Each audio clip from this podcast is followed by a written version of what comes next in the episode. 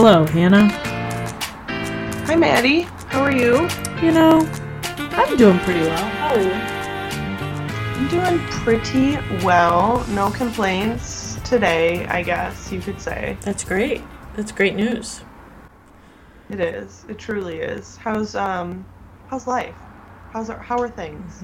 Um, you know, things are fine, I guess. I don't I don't have many complaints in life. This week has been it was going really slow and now it's the end of Wednesday and then I think about it I'm like tomorrow's Thursday and then Friday is like not even a real day. I just my weeks are all messed up. Yeah. Yeah. I feel that. I could never tell you what day of the week anything is, That's probably for the best. right? I really got messed up this week with the Monday strep day. Mm, It mhm. really threw me off. Don't get sick. It's awful. I literally I have no idea where I got strep from. I don't know where I got it from, but I do know somebody else that has it. Ugh. But I can't. I'm not gonna. Who knows if I was patient zero or they were? You know. Did uh what'd you do this weekend? Were you around kids? Kids are gross. They give illnesses.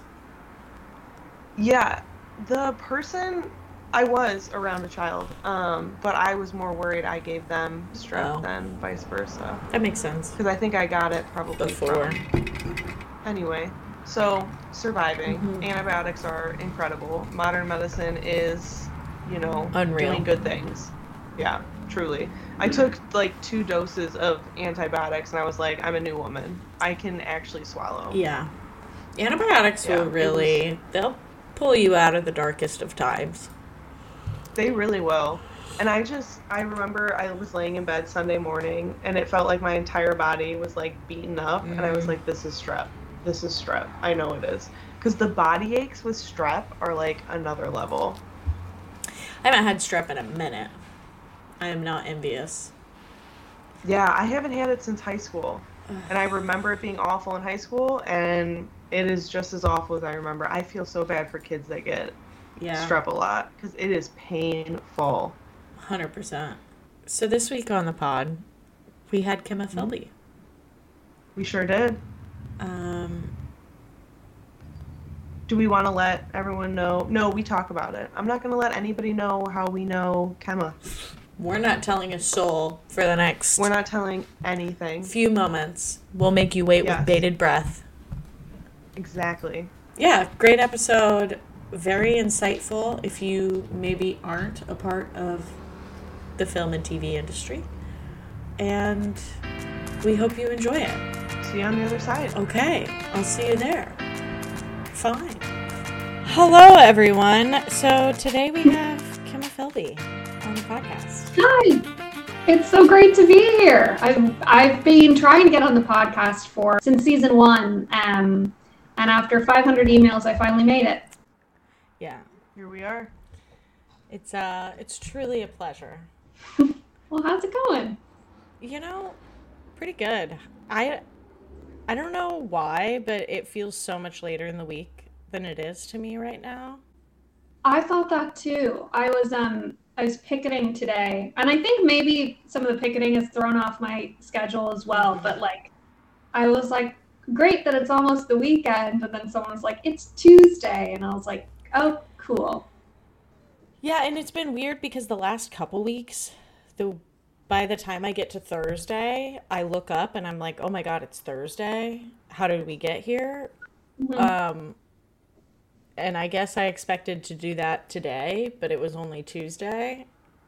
And so it was really a rude, alarming. yeah, de- devastating, devastating. It's weird to me because I had strep throat yesterday and today too. And so Monday I took a half PTO day. So now today feels like Monday. So it feels like the start of my week. We're Which all will be happy Yeah. later, you know. That'll help the week Yeah. go by fast.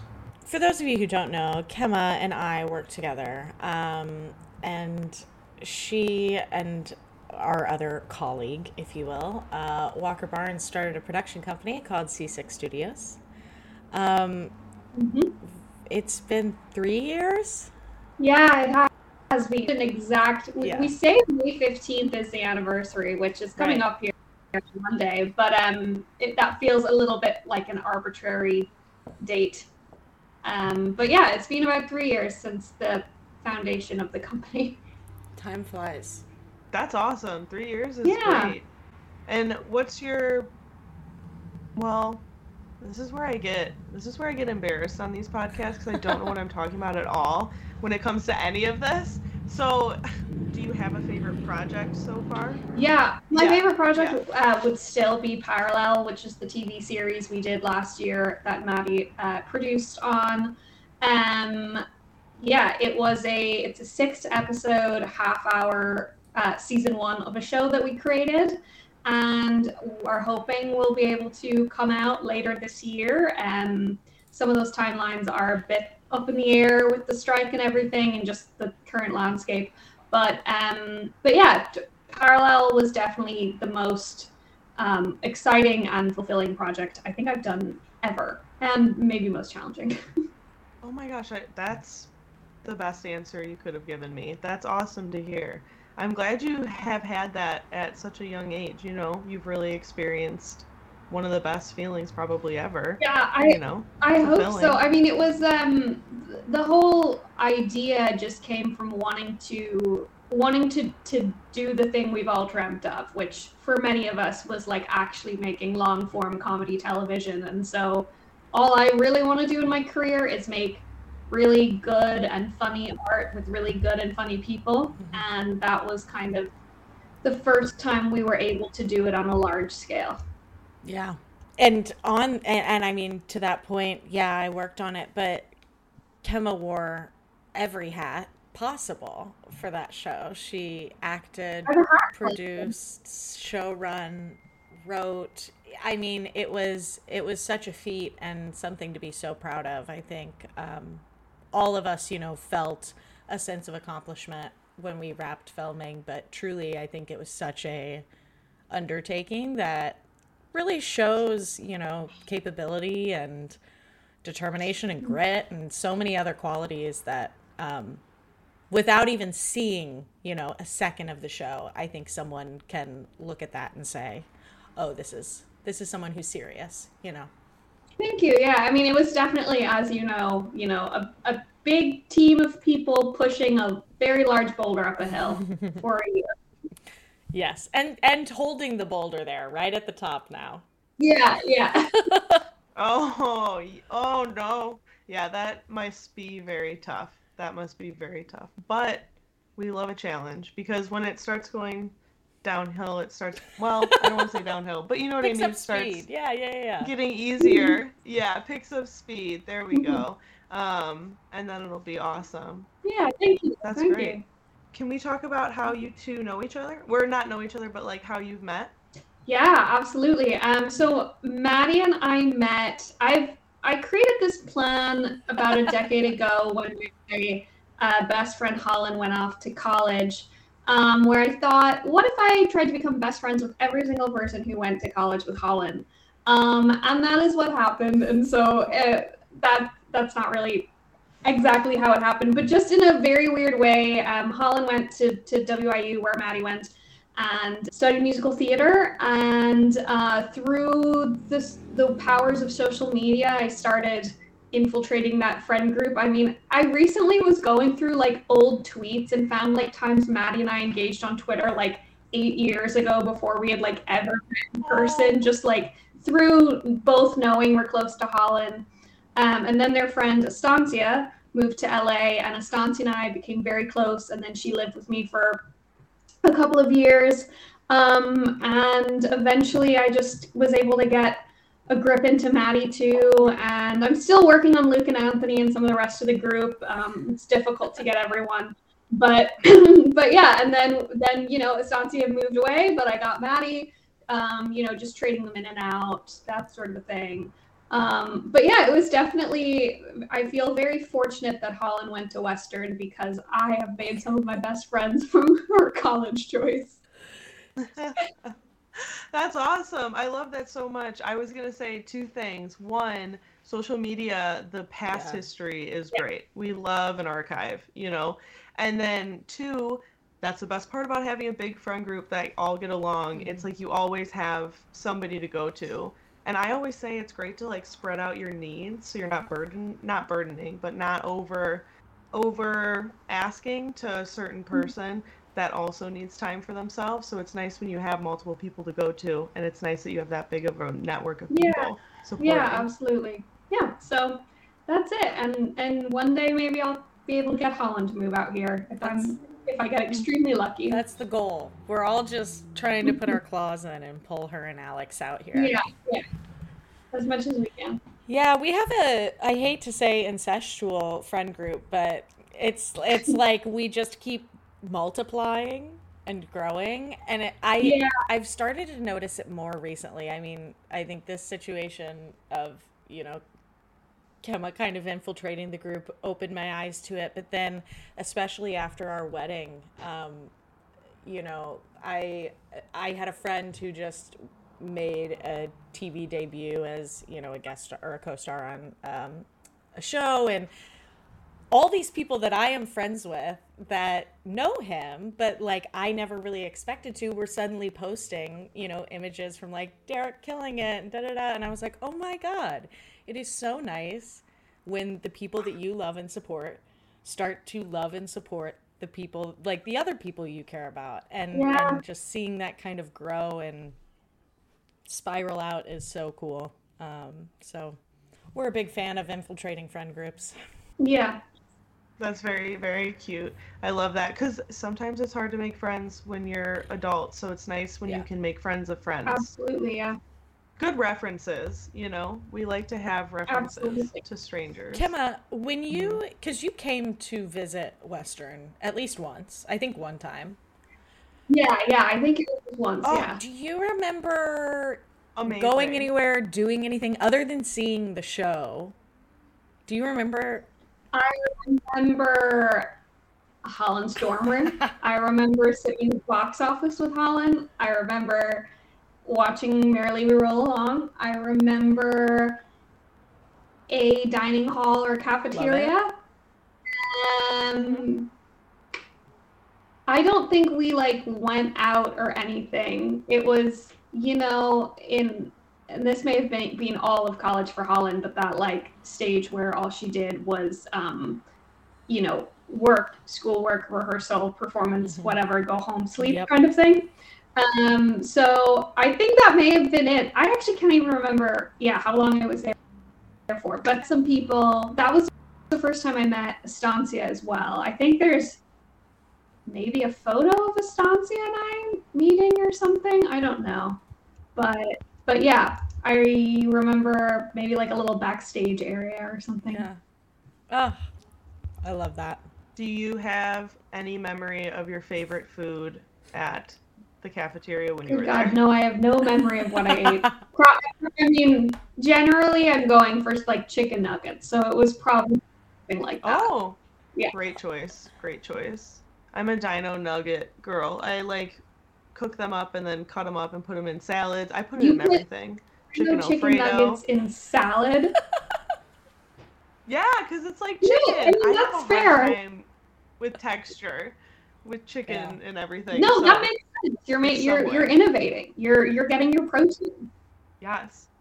Yes, exactly. That's the need. So, um, that's the gross thing I do. Does anybody else do anything weird with sure I food? do plenty of weird things.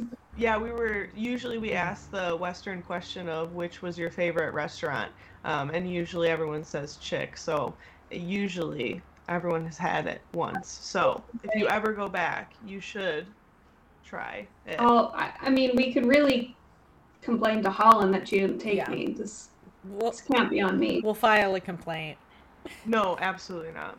Yes, we'll talk with her. Oh man, so currently, uh, you know, the Writers Guild is on strike. You Yeah, mentioned briefly, you know, you've been going to uh, do the strikes. What's what's kind of the overall temperature? Give us a vibe check. uh, like on the picket yeah, lines. yeah, Yeah, I mean, it's so interesting. It's um there's usually a lot of energy. It's kind of interesting. It feels like a bunch of friends are on a really long like walk at lunch, kind of. Mhm. Like everyone's just in Mhm, little mhm, clumps mhm. chatting with their signs and you know, there's there's chanting and there's lots of cars honking. The honking is wonderful. I've heard from people at the studios that that's the most disruptive thing to their workflow is that it's nonstop honking outside.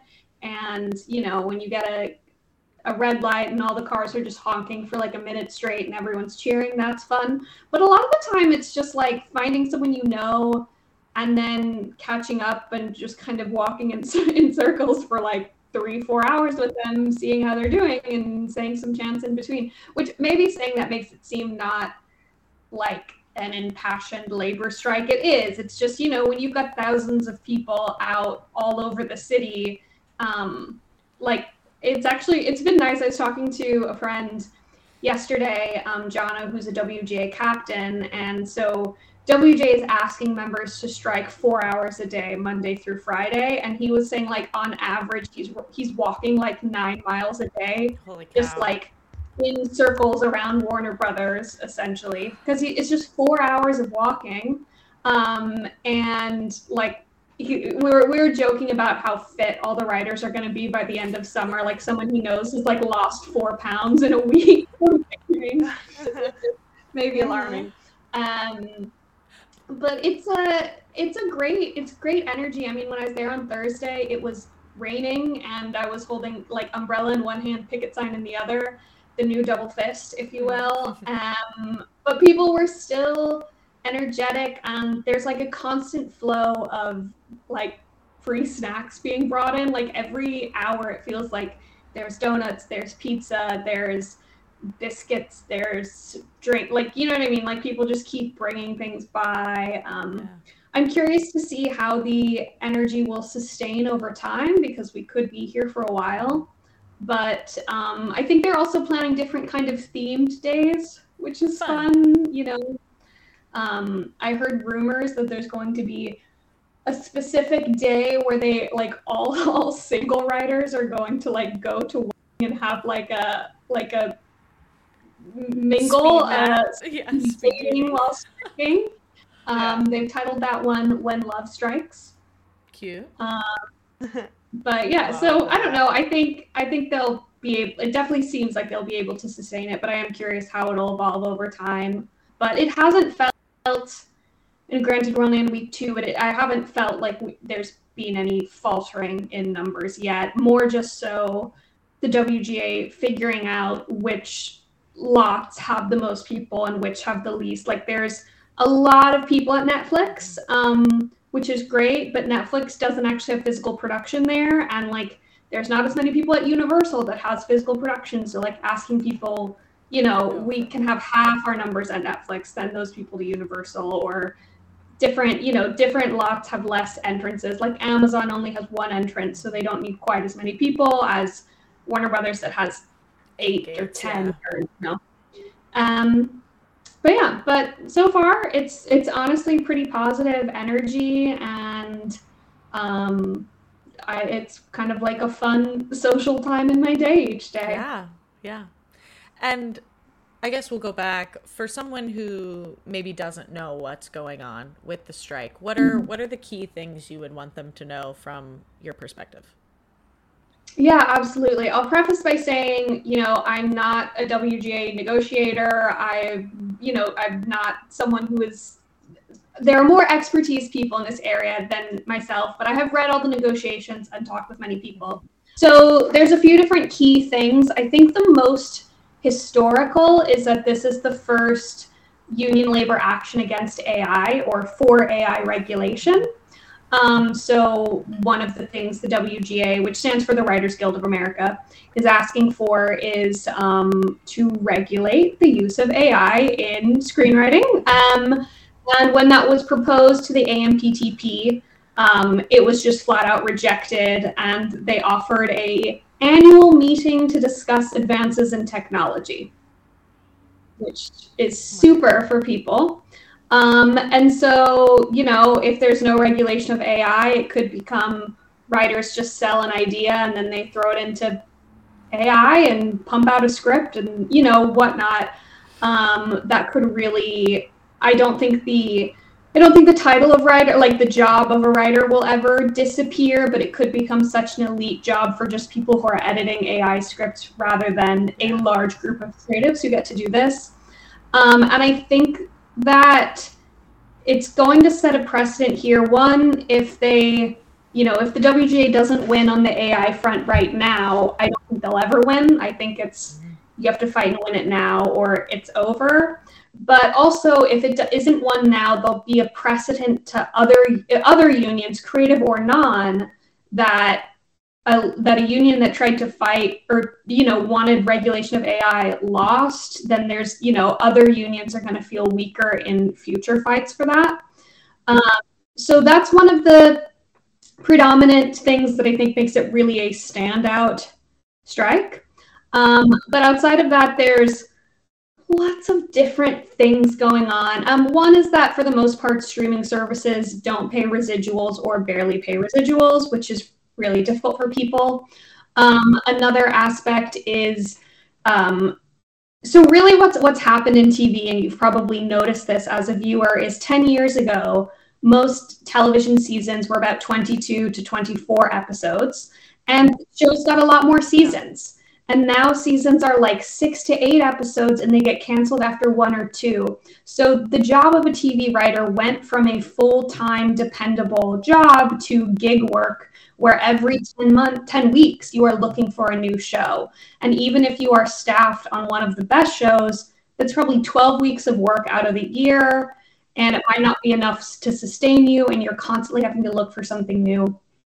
And with this you know with this trend the way that the studios are leaning one way that could resolve it is we go back to a more traditional model and people are actually buying more episodes and buying more seasons that's a little difficult for the WGA to negotiate. But with where it's currently standing, um, they are asking for like a minimum amount of writer er, writers in the room. So a new trend is that studios are doing this thing called mini rooms, where instead of when they don't want to fully risk or invest in a full set of writers, which on average, d- depending on the scale of the show, maybe a writer's room is eight to 12 people um, they're just having three people workshop it, which one means so many people aren't getting work because they're just like, oh, we don't want to really commit to getting everyone. Let's just have Hannah, Maddie, and Kemma work together and they'll figure it out.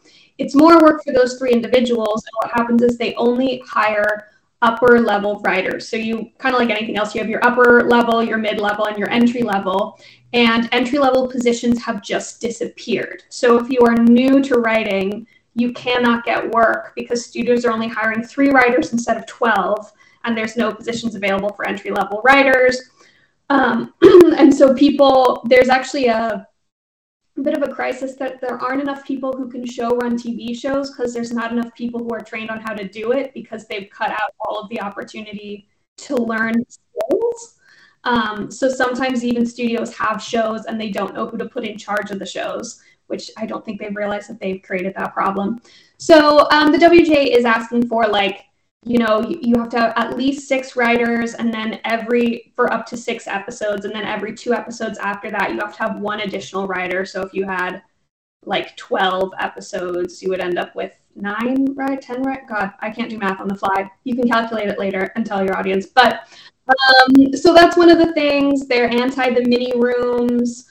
Um, if a streaming service or a studio is like creating a show but hasn't fully decided if they're going to put it on air yet, then they have to pay it. We're asking for an increase in pay so that, because again, most of our money is made in residuals, not necessarily in that flat fee. So if it's not it's the same amount of work, you just don't get the compensation.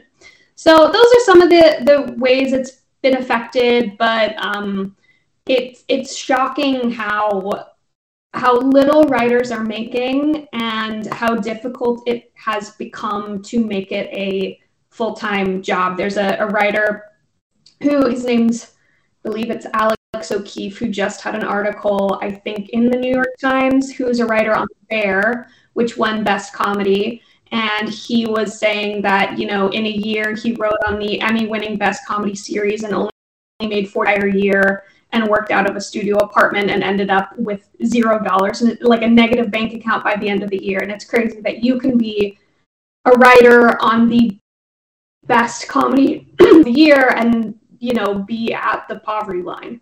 So that's kind of what's going on amidst a bunch of other things. There's you can read the negotiations. There's lots and lots of little aspects to it.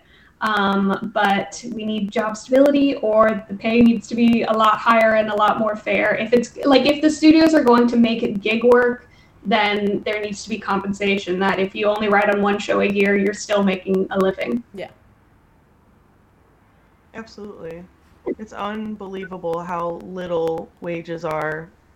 It's crazy. It's just out of control. And they they twist things because like how much you get paid per script isn't really that bad. That's the thing. Is they're like, "Well, you get paid this much for one script." And it's like, "Yeah, but you're only getting one script a Right. year at this point." You know what I mean? So yeah, it's not that the script fee itself is bad, it's that you've eliminated the opportunity for work. Mhm.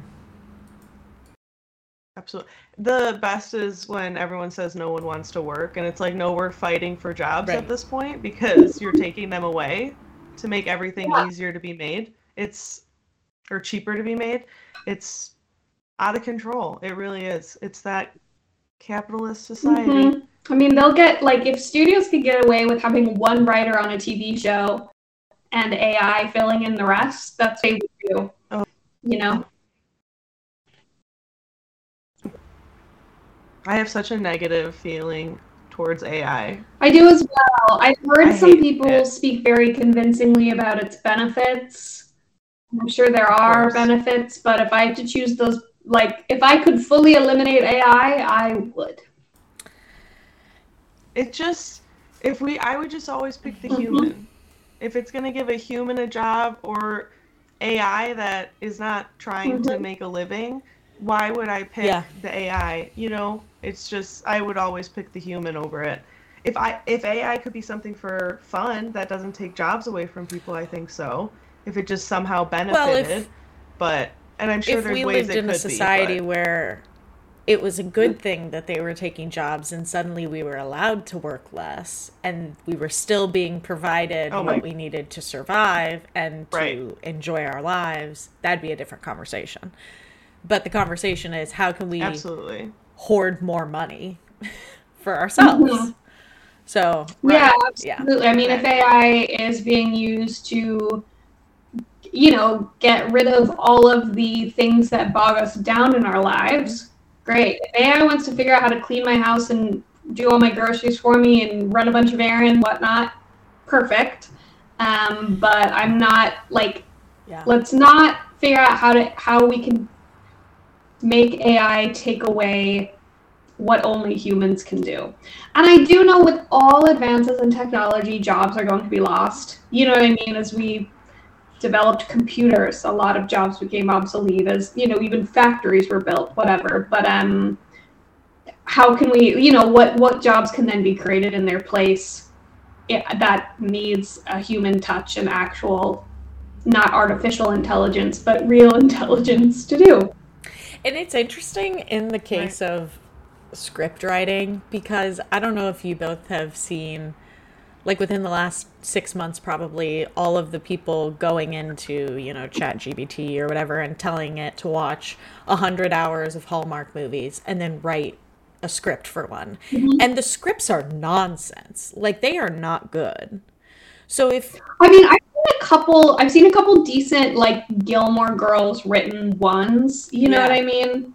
okay. But you still need. I mean, there's definitely some lines that you're like, those words don't mean that. But You're like you Good. yeah, you didn't pick up on the human the the nuance of like however something was being used. But it's still scary because it's like it gets better every time. That's yeah, yeah, and I think the fear is, you know, yes, technically, like I do think AI can do a decent enough job, and if you've got an editor, you can make something happen. But for Gilmore Girls, you know, they do need to analyze a hundred hours of that, which needs to already be created. Um, the big fear is, you know, what if all they start asking writers to do is write one season of a show and then and then pop it through AI. And as I said, more of those entry level jobs will, will continue to disappear to where there's just it's just Mindy Kaling making eight shows a year that AI pops out, which honestly I probably want, but you know what I mean? It'll become there's only 10, 10 writers. Yeah. And everyone else mm-hmm. is just here. I saw another article. I mean, it, AI, the conversation has suddenly taken over in the last three weeks, four weeks. I feel like it's yeah. all anyone's talking about suddenly. Um, and I saw that, you know, there are these lower level jobs. Anything on a computer is going to be taken, yada, yada, whatever. But then something I found interesting was a lot of executive, um, like high level positions would be taken. And that's because a lot of them are, you know, relationship. Like I look at, you know, certain bosses and stuff and a lot of it is organization delegation you know doing not a lot but also you know kind of strategizing and stuff. And those skills that once made you able to step into those positions are going to be quickly taken. So all these people who are high end execs are are going to have no skills for yeah. what's you know expected of them at that point. So it is i mean i actually think those are positions that AI might be great for. Like when I think of just entertainment, I assume other industries run this way.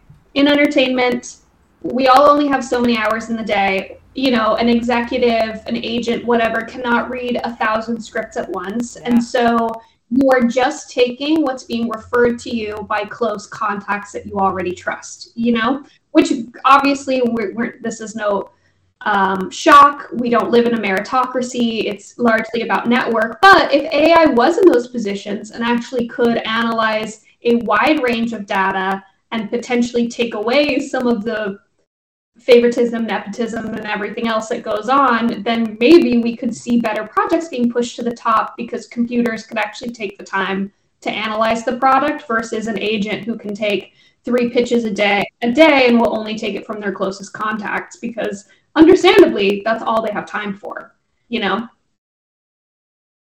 Like that, I think would be a great, for, I would love to watch AI actually be able, for everyone to be able to submit their ideas and AI can take its time and analyze them all and figure out what they think has whatever it is the studio is looking for. Yeah, and it's See, that's a genius way to use AI that I think would benefit. I'm not seeing the negative, yeah. at least right now. No, no, no, I don't. And I'm going to point out that we are three women okay. here talking about it and how it would be useful. And we're talking about it from the mindset of how does it benefit the community versus how does it benefit me solely. And in that book I'm reading, we talked about this last week, week briefly with Kaya, um, but I'm I'm been listening to this audiobook about artificial intelligence and so I don't know if that's why suddenly I'm focused on it. Um, but I do think it's really it's in public like once Chat GPT like came on out. I don't know. It, it's just yeah, it's really taken over. And one of the points that uh, they made in the book, you know, was more in regard to people's fear of AI taking over the world. And the guy said, you know, that's to assume that artificial intelligence will function like an alpha male ideology and not like a female perspective where it's just benefiting the collective. But that's all based on who's programming you, who's in charge, who's taken the reins. And then it goes on to say, in a few chapters later, Putin was actually quoted about AI. And he mm-hmm. is saying, you know, the first country or person to really make these grand strides in artificial intelligence and like able to utilize it uh, at a certain capacity is going to monopolize it. And and he spoke about how he doesn't doesn't think one country should monopolize it and how it takes away from the ability to kind of everyone progress if we're just suddenly skyrocketing off and you know have all of the capabilities and haven't slowly built on them. So it was kind of interesting to hear his random quotes on it in the middle of the book, but then um, thinking about just slowing down and sort of making sure that each step along the way is really clarified because you know you say i would love a, a house robot that like does all my cleaning and stuff well your house robot's taking care of your child now. What happens when your child's Mm-hmm. hungry but you're out of food? Does it leave your child? Does it go kill the dog in the backyard to feed to the thing? Like, what does it do? And you have to make sure you teach it all the things it should not do as well as should do.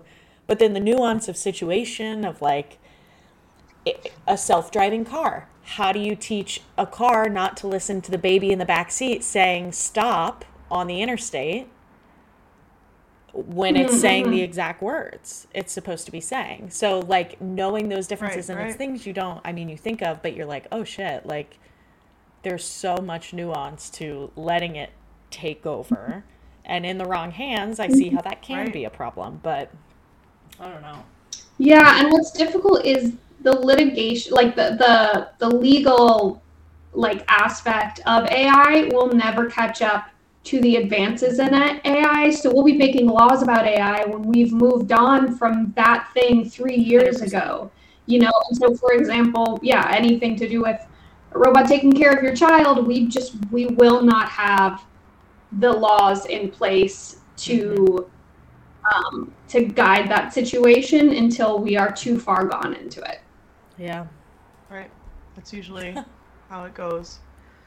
At this point, we're just years and years behind where we should be when it comes to laws and stuff with the government. At least I mean, they just laws take so long. The laws take longer to make than AI advancements at this point. You know. Yeah.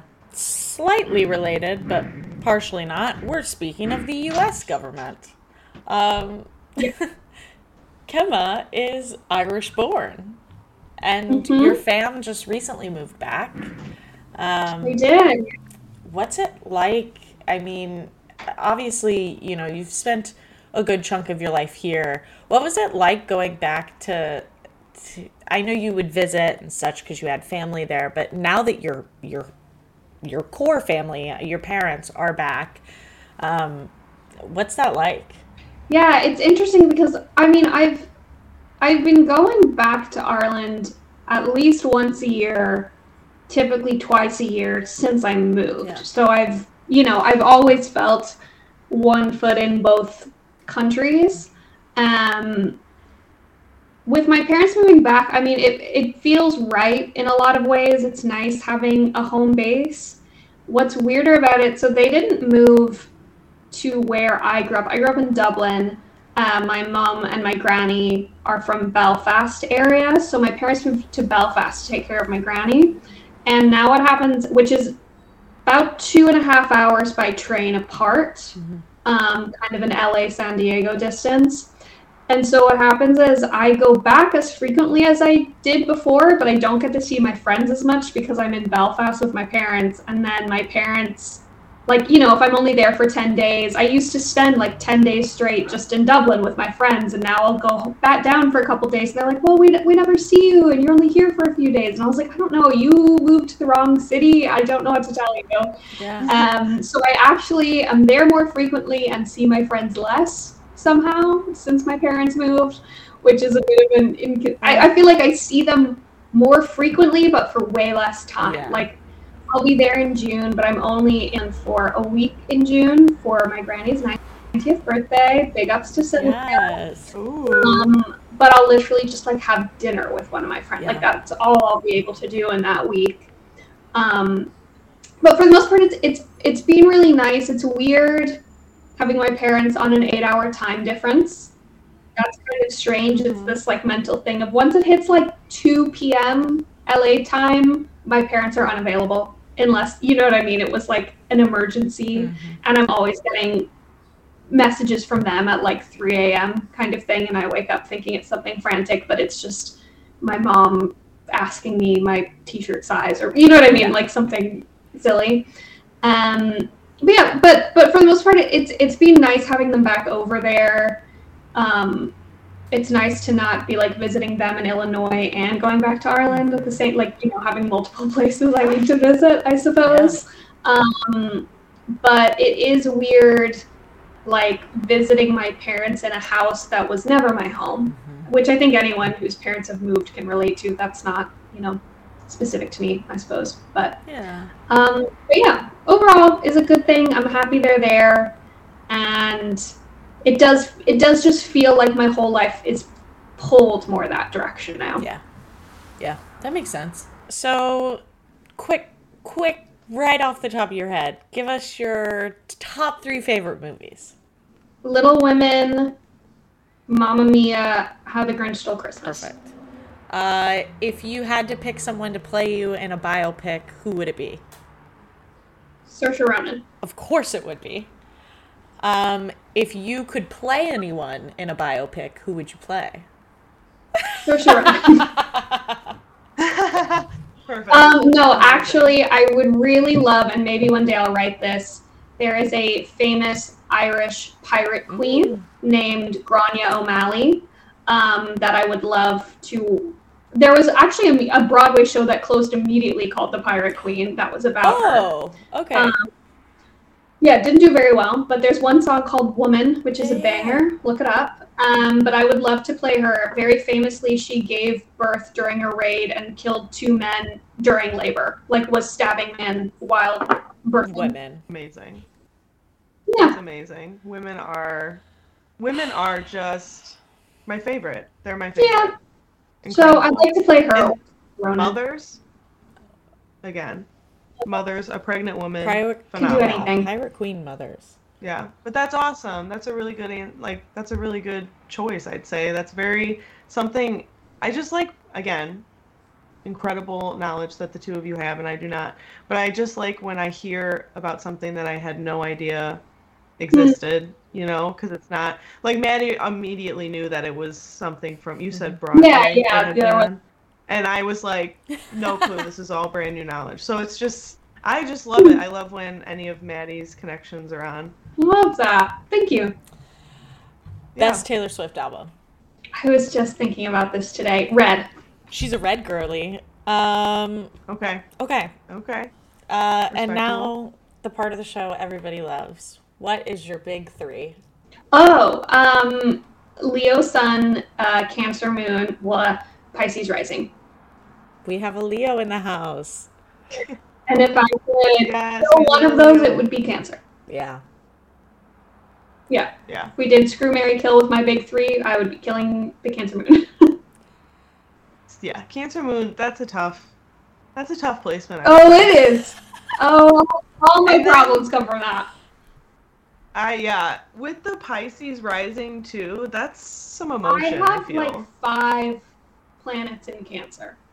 I have, and God, it's annoying, but I think I I don't know if it's the Leo or something else in me where like I don't respond very well to sensitivity. Like people who are very sensitive, I, I find it difficult to be around them and I'm like, can you please stop? Mm-hmm. And so I think I bully myself a lot and don't let myself be sensitive because I'm like, that's so annoying. Don't do that.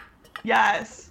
Absolutely. And honestly, I think I have to bully myself. You cannot have this much cancer in your chart and have people not hate you. You know what I'm saying? I've, I've got to bully myself a little bit. that's what a Leo sun is for. She's a bully. Just get in line. I don't care how many of you there are. Get in line. Yes. Get in line. I'm here for. Yeah, you're someone that I think when you hear Leo Sun, people are like, yeah, makes sense. Um, Yeah. and the Pisces, of course, the like artsy, dreamy, makes sense. But I don't know. I don't know what I would have guessed your moon was if, I mean, I knew obviously it was Cancer, but if I didn't know that, I wouldn't necessarily think, oh, she's got a Cancer moon. Or, I mean, I'm, I think I'm really concealing that. Like, it is a moon moon where I'm like, let's shove that deep inside, inside. ourselves. but it's interesting, I will say, in that Leo is the sun and Cancer is the moon, or rules that. And Yes, they're right where they like to be. So that's Yeah. very, I mean, my Libra brain is like, she's balanced. It is. I yeah yeah. Chloe, my astrologer friend, um, Woods has told me that that's that's where they want to be. That's that's where they go. So it's kind of interesting. Um, a true yin and yang, I Yeah. suppose. Yeah. That's a good silver lining for sure. I don't have a lot on my chart, so I love when people actually. have What's your chart? I'm just uh, Sun and Rising Leo, and then a Sagittarius moon. Ooh, So it's just obnoxious. Yeah. Yeah. One of the craziest charts I've ever seen. Once I met someone who's a triple Sagittarius, who I'm friends with, which was a lot. And then I met another friend who, like, eight out of 12 signs were in Aries. Like, it was Oh, astonished. It wasn't surprising based off who it was. I was like, yep. But it was like Yep. the co star was just like every planet in Aries. oh, that's incredible. Good for them. Living day by day must be a wild ride. that is someone that like Leos Leos are the main character, but like someone with that much Aries in their chart is the main character. There are no other characters. Absolutely. They're definitely um, a protagonist in a coming of age story that no one could possibly understand. Absolutely. You know what I mean? Always Well- right and nobody gets it but them. That's Yes. a full Aries. Yeah. I'd say maybe um, That's so Hailee. Steinfeld in Edge of 17. I feel like she was probably Aries the whole way down Yes. the chart. That's yes, absolutely, absolutely. It's a great reference point for anyone who doesn't understand astrology. Just watch that movie, and that's exactly what we're talking No, about. I, do, I use scenes from that movie often with some of my acting students. That movie was good. It took me by surprise. It's Yeah. very good. Yeah. Mhm. It's a great film. My a friend of mine was almost cast in the role that Haley Lu Richardson got, but then she like the day they wanted to f- do her fitting was her first day of college at Stanford, and she Oh, decided she wasn't gonna go because she didn't want to lose out on her first semester of college. And she didn't, and she doesn't regret it. But it was like this funny thing where she was like, I could do it any other day. And they were like, no, this day. And she was like, I just got to my dorm. And then she she chose to quit Wow. and go to school. Yeah. And you know what? More power to her. Mm-hmm. Yeah. That's always that's so interesting. I went to camp with a guy. I went to like high school musical theater intensive with this guy who is probably one of the best male like singer dancers that I'd ever really experienced at that time. And he got an offer to go on the Newsies tour, national tour, first Newsies tour. And he turned it down to go get his BFA. And I remember when I heard Okay, I think that's crazy. absolutely insane. Absolutely insane. Look, my friend did not study acting at Stanford. She wanted to go get her whatever Right. degree and had been a child actor for a long time. But like losing, I always thought that was crazy when I studying acting in college. Saying no to professional work to get the training to prepare you for Correct. professional work. Insane. I mean, I would have people that I went to college with that like I'd say I was the only person in my year that was consistently taking acting classes outside of college, doing plays outside of college, booking some not major things, but was booking work outside of outside of college in my year. And once I remember friend booked something and she was like, "Oh, it's right in the middle of my acting class." And then she didn't she turned down the acting job because of acting class, which I just insane to me. Yeah. I And that's also, I mean, arts institutions like almost are their own cult, and you fear the leadership and all of these things. Like they're holding all this power over you, and if you skip class, you won't get cast in shows, and then you won't. All of this insanity that they do. Yeah. Love it. It's all a game. It's it's so terrible. I wish we'd all just be in the interest of everyone getting the best education Absolutely. and opportunity. Wouldn't that be amazing? anything? It would be great. It really But yeah, be. that guy turning down Newsies tour. I don't know if you listen to this podcast, He but won't. buddy, I think you made the wrong move. He did. And he ended up breaking his foot his first semester of college. So he ended up like getting Oof. sidelined, all sorts of stuff. So it's it was a situation where I was just like, man, this stinks. Because had he broken his foot on tour, he could have probably gone back to school while he was out of tour. I mean, any institution that could have someone that was a student currently or previously on the national tour of Newsies would accept him back, like deferred a year or so. Yeah, like it's yeah. silly to me. And if they wouldn't, they're Right, lying. right. Well, we're nearing the end, but um, if you could tell yourself, your younger self, one thing about, you know, this career you've chosen, your life, if you could tell him one thing, what would it be? Mm, That is a beautiful question. Um, I think, I mean, this is quite simple, but I think I would, I'd always dreamt of acting. I'd always, like, always dreamt of, of working in entertainment and had years during my youth where that felt absurd. And then I put those dreams aside for other things and then obviously came back around to it. But I think I would just want to tell myself that we really can do it and we really are happy, you know, and just like, uh, it's not a pipe dream. I mean, I grew up so far from entertainment, like in every capacity, that like the idea of what I'm doing now, I don't think my younger self could even fully like wrap her mind around. So I think it would just be like, Yeah. you're good, you got it. Don't go to law school. There you go. I like that. Just stay Yeah. on that path. Keep trucking along. That's Yeah. the way to go. Follow your dreams. Absolutely, absolutely. And it's like, you know, some of those younger ages, you know, we we decide whether or not we're good at art based off like if we're literally good in an art class or if the choir director likes your voice enough that you can do the musicals or you know what I mean? It's all these arbitrary Right, things that right. tell us whether or not we think we can do this path. I mean, when I was a senior in high school and told people I was going to study acting in college, I think everyone thought that was a bad idea. You know, just because I wasn't necessarily seen as that kid. Yeah. Um, but I think I knew enough to know that nobody there knew anything. I don't think I thought I knew anything, but I was like, I don't think anyone here is qualified to tell me I can't. Yes, absolutely.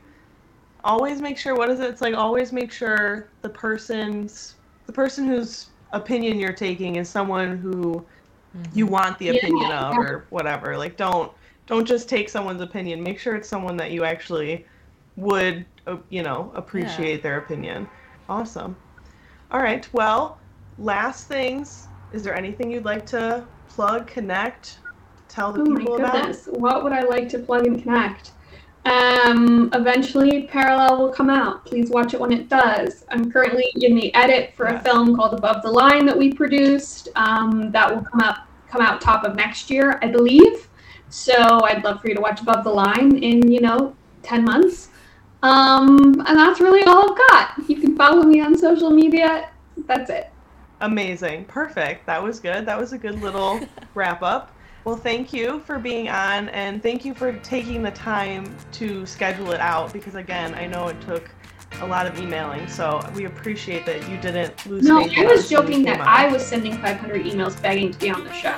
For Oh, that I'm oh, desperately good. trying to get on the show. Oh, love it. Well, thank you for coming anyway. We Of course, appreciate you. me. Um, well, thank God Kemma infiltrated your friend group. Thank God. See? Now you know how they know each other. Now you know. Hannah, this weekend's Mother's Day. It sure is. It sure is. Happy Mother's Day, everybody. Happy Mother's Day to everyone, Whether you are every single person. a mother or a motherfucker. Yep. You know what? You're either a mother or you're a motherfucker, so I hope you're celebrating the holiday. we hope you enjoyed the newsletter yesterday. Yeah. If you didn't, why? Yeah, what are you doing? We work so hard. I'm sorry, hold on. Maddie worked so hard on that newsletter.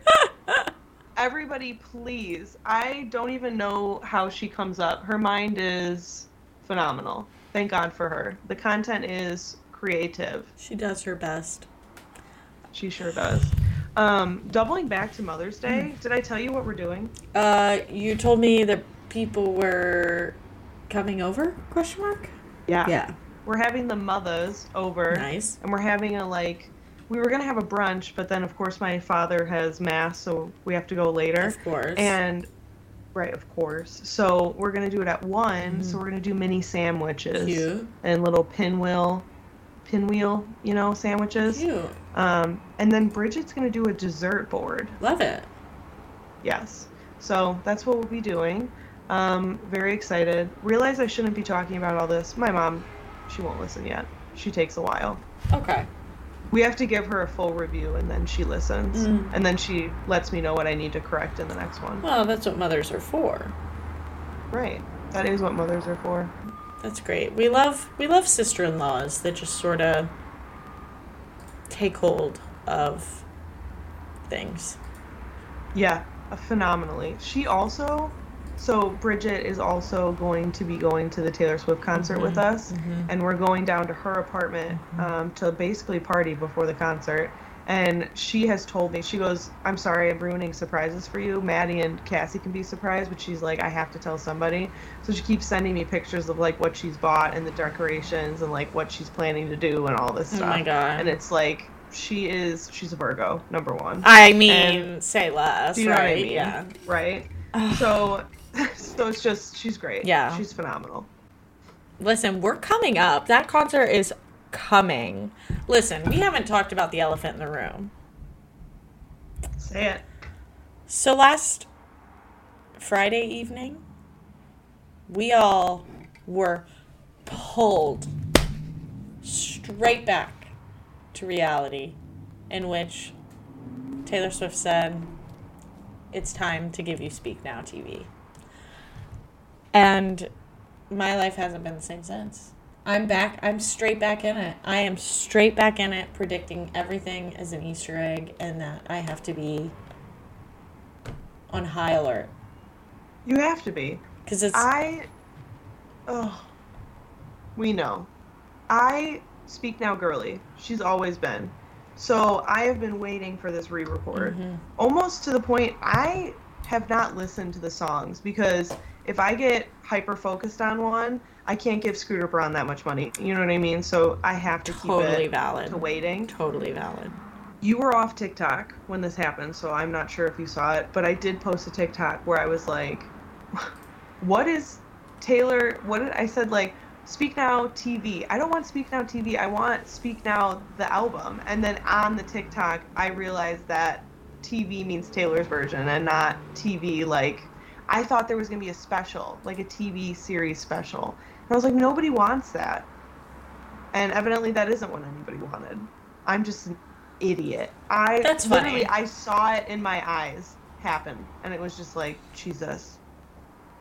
So embarrassing. But then I posted it obviously. It was in my drafts. They have to sit for a little before they feel less embarrassing. You're back on TikTok. I uh, I am back on TikTok.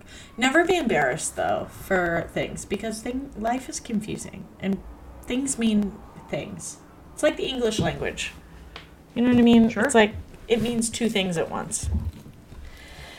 Yeah, I am back on TikTok mildly. I like haven't I don't know. I made a couple TikToks, but I'm just like not spending time on it. I'm finding that I just don't really have a desire to scroll social media. And I think a lot of that comes down to well, that's not true. I've been scrolling Twitter more than usual again. I've been getting back on my Twitter shit and not even tweeting, but looking at tweets. Um, and yeah, I think it's just because we do so much on our devices in general, like for work, Yeah. that I'm really just not being drawn to my phone in that capacity. Yeah, that's fair. I agree. I feel like I just scroll on TikTok now just to see if there's a trend that's mm-hmm. like a funny sound or something. But otherwise, it has been less. And that's how I've been. That's how I was towards the end of my like aggressive attempt at posting all the time. I was just scrolling and finding trends and saving trends and then posting them. And then it was like becoming too much to even do that. I still have a hundred trends sitting in my draft slash save sounds that like I could do and just haven't. Um, they'd be old now, but yeah.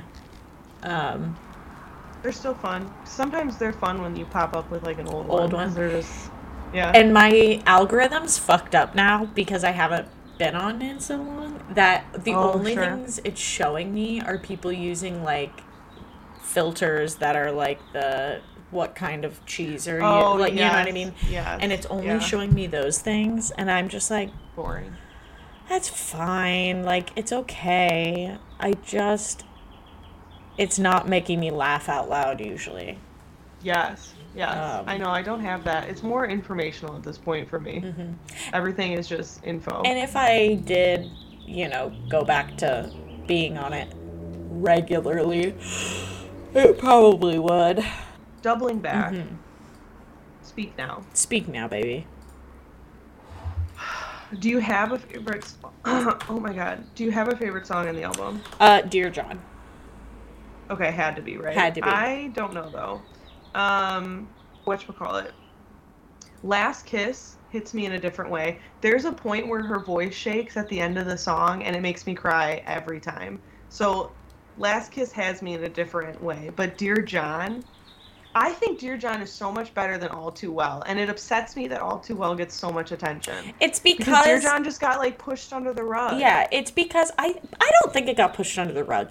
I think people I think this album, I think Dear John is gonna blow up like All Too Well did, potentially. I think so too. I think Yeah. the only reason maybe it wouldn't is it depends on what she decides to make into like the single. You know what I mean? And I could see her doing Back to December or Last Kiss instead. Yeah. Maybe not. I mean, I don't know. But like Dear John to me and I it's interesting. I was listening to it with Ben in the car probably a couple months ago now. And he was like that's her best song. And I said, "What?" And Right. he said she's actually singing. And I was like, mm-hmm. "Yeah," because he gets annoyed that like she doesn't sing, but he has we won't get into that. Ben listens to people scream, and he wants to yell about people not singing. I digress. Um, but yeah, he was like, "This is really good," and then it just kept going. He was like, "This is long," and I was like, "Yeah." Yeah.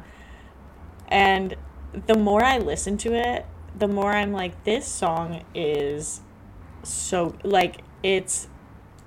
It's got a I can't great believe she wrote it when she did. It's got yeah. I mean, it's savage. I I'm of the conspiracy mindset that I don't necessarily think it's about John Mayer. I think it's about that other guy and it just so happens to be an overlap for the PR relation. Yeah.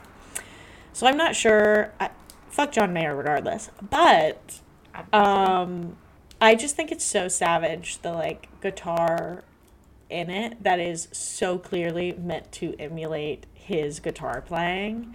And it's like did she do that on her own? Was she the savage that was like Right. I, want this? listen. You know, we talk about it. I'm delusional enough to think we'll be friends someday, and I just want to ask her so many questions. I'd be like, I girl, you her knew. s- I just want to be like, listen, I will never ever I'll sign talk to you about you this want again. I just need one night. I need one night to ask you 800 questions, and we'll never talk about it again. Hundred percent. That's all I need. I will sign any NDA for her. Yeah. You know what I mean? I won't tell anybody anything. I will quit this podcast. No, I'm kidding. I'm kidding. Literally, though. Depending. Depending. No, but I'm excited to see what she makes the like there was rumor that she was filming a music video somewhere abroad, I can't remember, for something for Speak Now. And I can't remember who it was and what it was and whatever, but I want to say that Taylor Lautner was doing the music video in the um thing. Oh my god. But-.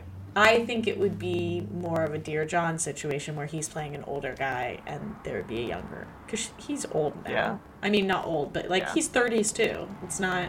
Yeah, right. He shouldn't be back to December or, you know. Yeah. Um, No, agreed, agreed. I am curious. We talked about this the other day, you and I, um, on maybe we were just talking. But I saw some people on Twitter posting about what songs they are praying they don't get as their surprise songs. Oh. Do you mhm. have any songs that you do not want I can't say the one out loud that I want to say. Um, that you don't or you do? no, actually, I think it's already been sung. I think it was sung. Sung. You know, Ro- Ronan. Yes. Ronan. I, I couldn't hear that live. Yeah. Do I? Ronan. That is- Yeah. Yeah, that one is That oh is how God, I feel about Never Grow Up. I was just gonna say never grow up. I would be tough. pissed if she played that. I'd just be sitting there crying. When she gets The to the time. end and she's talking about, I don't want to grow up. Fuck off, Taylor. I'm not doing that. No, truly. Get outta here. Get the fuck out of here. Absolutely not. Mm.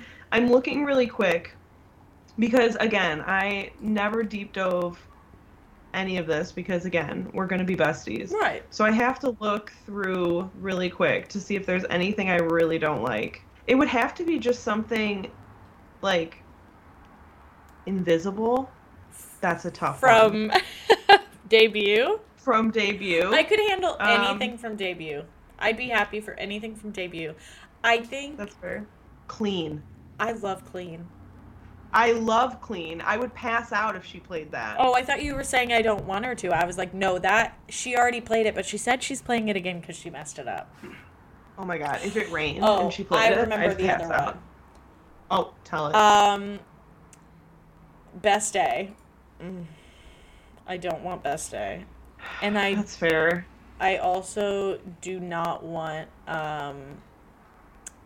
Soon you'll get better. Absolutely. I don't want any of the Depressing songs. songs on Yeah, right.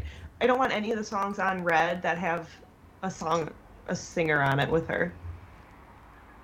Oh, that's I don't know fair. if she'll play any of them. I, But I don't know I don't because like really I doubt she will because the um I don't Mhm. think she'll play I mean maybe she would, but I don't think she would do that unless she brought that person out. Yeah. That's what I was thinking. Um I um I think it's only old stuff that I would be like, well, no, soon you'll get better is really tough. I'd never I don't listen to it. I forgot about it cuz I blocked it out. yeah. I like that song. I do, but I just like that one to me I would I'm not trying to No. I want fun surprise songs. Yeah. I'm like drag me with Last Kiss or Dear John though. Oh I, yeah. I would die. Those I would consider fun. Oh, sure. Okay, perfect.